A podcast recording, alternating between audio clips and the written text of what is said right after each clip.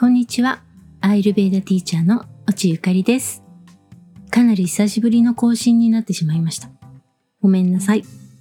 実はですね、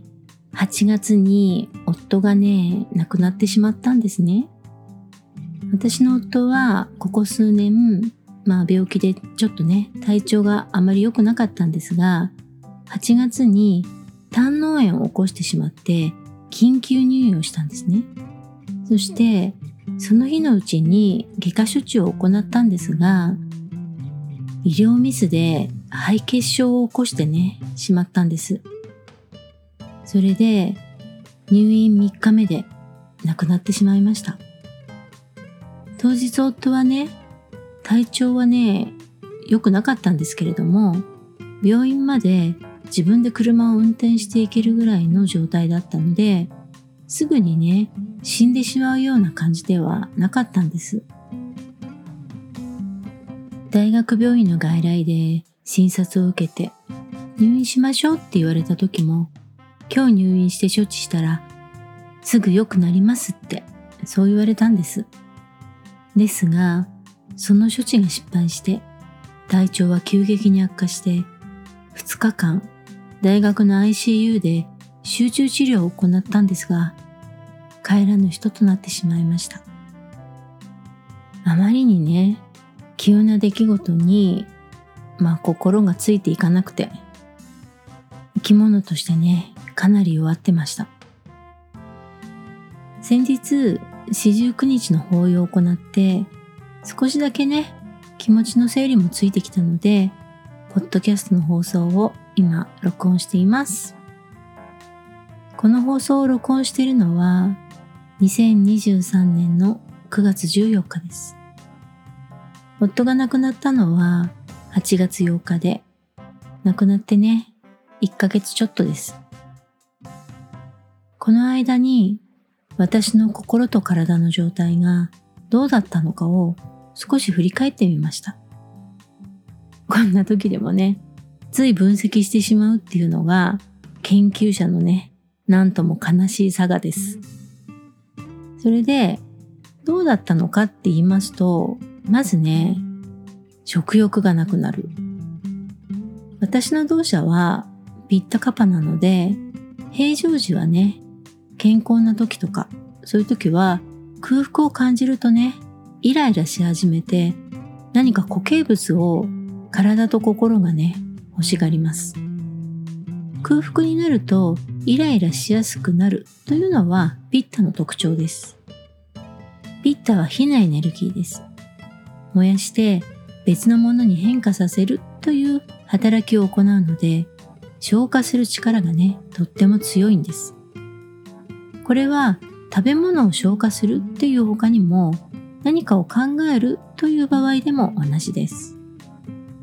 ピッタは食事に関してはサプリや栄養ドリンクなどの液体のものだけで済ませるっていうのではなくて固形物をねしっかり食べたいという欲求があります。また視覚目でね物を見て確認するという力もピッタがコントロールしているのでピッタは視覚からの情報も重要視します。なので美味しそうな盛り付けとか湯気が上がっている出来たて感やたくさん食べる人なら大盛りとかゴージャスというようなね見た目感も食欲に大きく関わってきます。すごくね忙しい時とかはコンビニのおにぎりとかサンドイッチなどで軽食をね済ませることもありますが基本はお腹が空いた時はしっかり食べたいというふうに思うので自分がそう感じた時の食事はしっかりめが多いのが特徴です。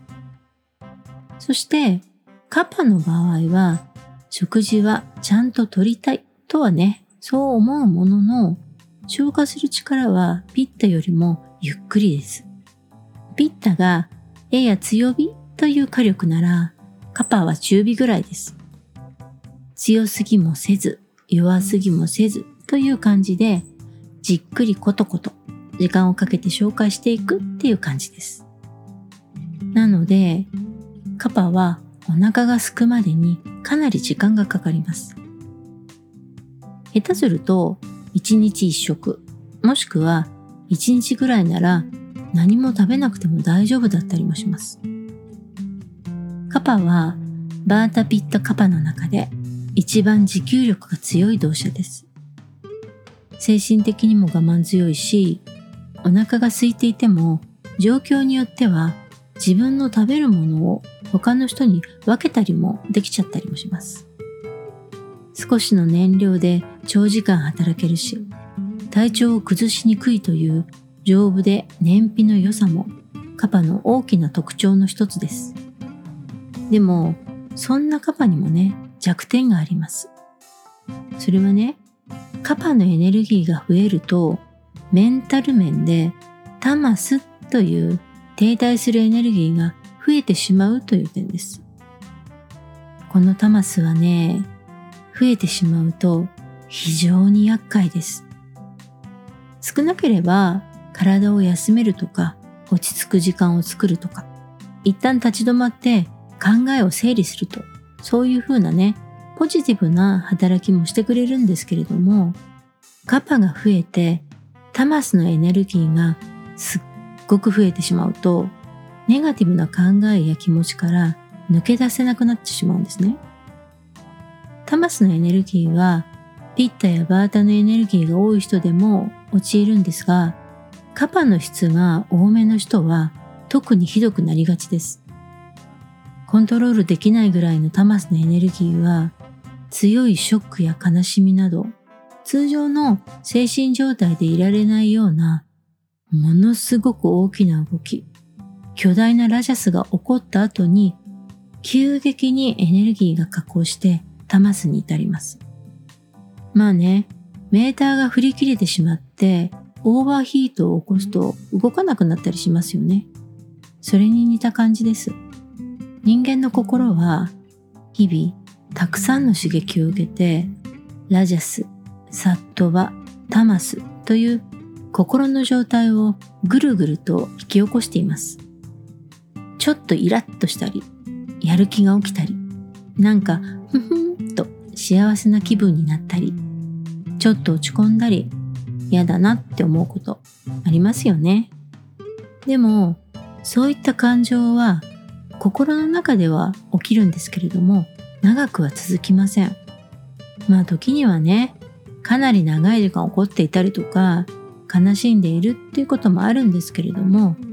それは特別な環境にある時です。この人の感情ですが、実はね、人は幸せだって感じていても、不幸だと感じていても、ストレスを感じます。このストレスを感じる条件は、未経験の事態に陥った時です。恋人ができた。結婚する。宝くじが当たって大金を手に入れた。というような、ものすごく嬉しいと感じるようなことも、現在の生活から大きすぎる変化となるので、思考ではね、わーい、嬉しいと思っていても、心は変化を拒否するのでストレスとなって、しばらくすると気持ちが落ち込んでしまったりします。結婚式前にね、マリッジブルーになって結婚するのやめようかなとなる人もいたりしますよね。このストレス下で気持ちが沈む状態はタマスの状態です。幸せな状況でもストレスを感じるわけですから、不幸だ、悲しいという出来事は、さらにタマスの状態なわけです。そして、不幸だ、悲しいという気持ちになると、最初に怒りの気持ちが生まれます。この怒りは一見、ラジェスの動くエネルギーのように感じますが、最初の怒りが生まれる一瞬はね、ライアスが発動するんですけれども、その後の恨んだり、悲しんだりという暗くね、ネガティブなエネルギーから来る怒りはタマスの働きになります。さて、ここでまた私の状態に話を戻すと、私は8月に夫が緊急入院して2日間の集中治療その後亡くなるまでの3日間眠らず物も食べず夫の体特にね手とか足とかの末梢をさすり続けていました。やっぱりねあの血液循環が悪くなっちゃうんですよね。ずっとね集中治療室であの透析とかをねずっとし続けてるんですけど、まあ、やっぱりどんどんどんどん末梢は冷たくなっちゃうのね。でそうなっちゃうと体が回復した時に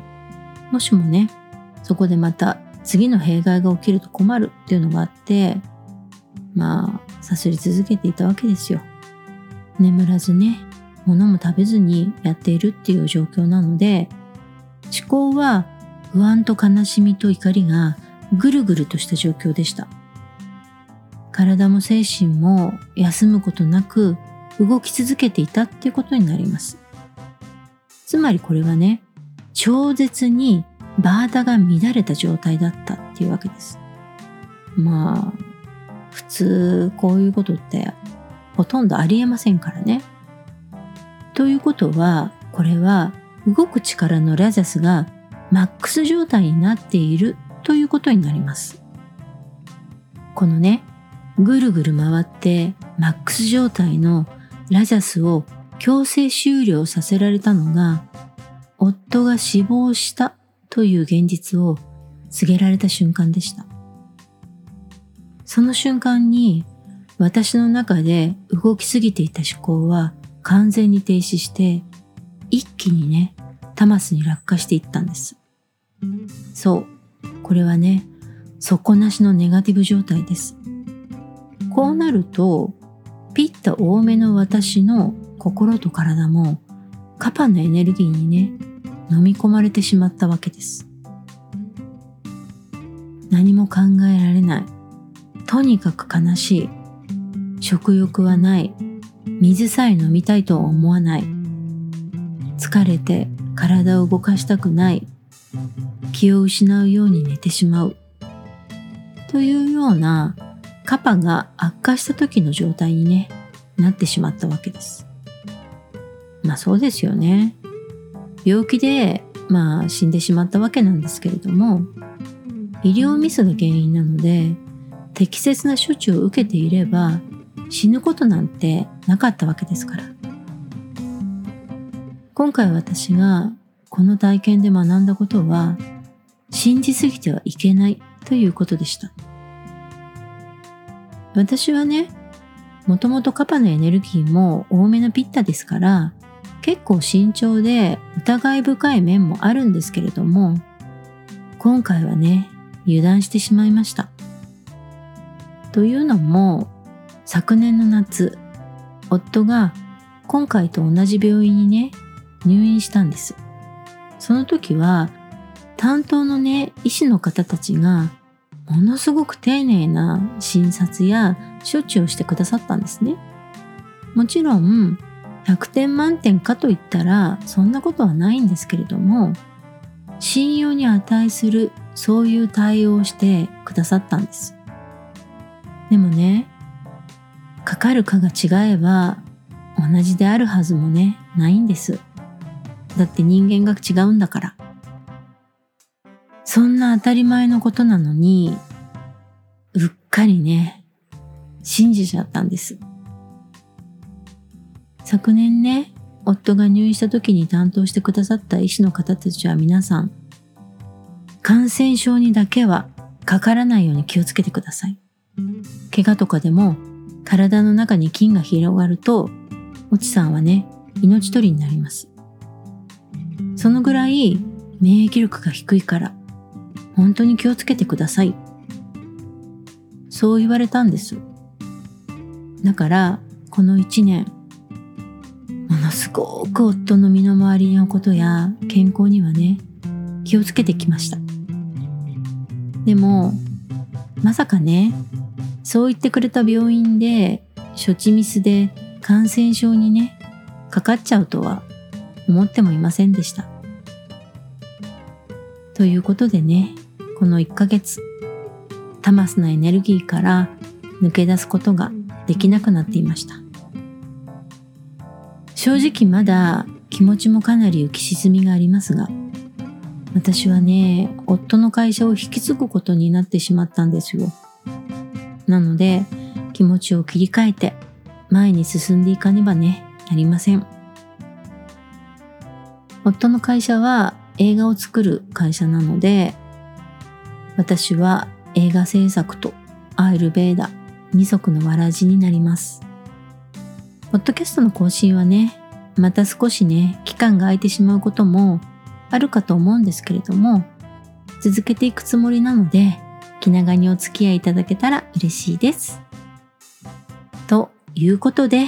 今日の私のお話はこの辺で終わります。今回も最後まで聞いてくださってありがとうございます。また、私のモノローグやアイルベーダのエピソードを聞きに来てもらえたら嬉しいです。それではまた次回の放送でお会いしましょう。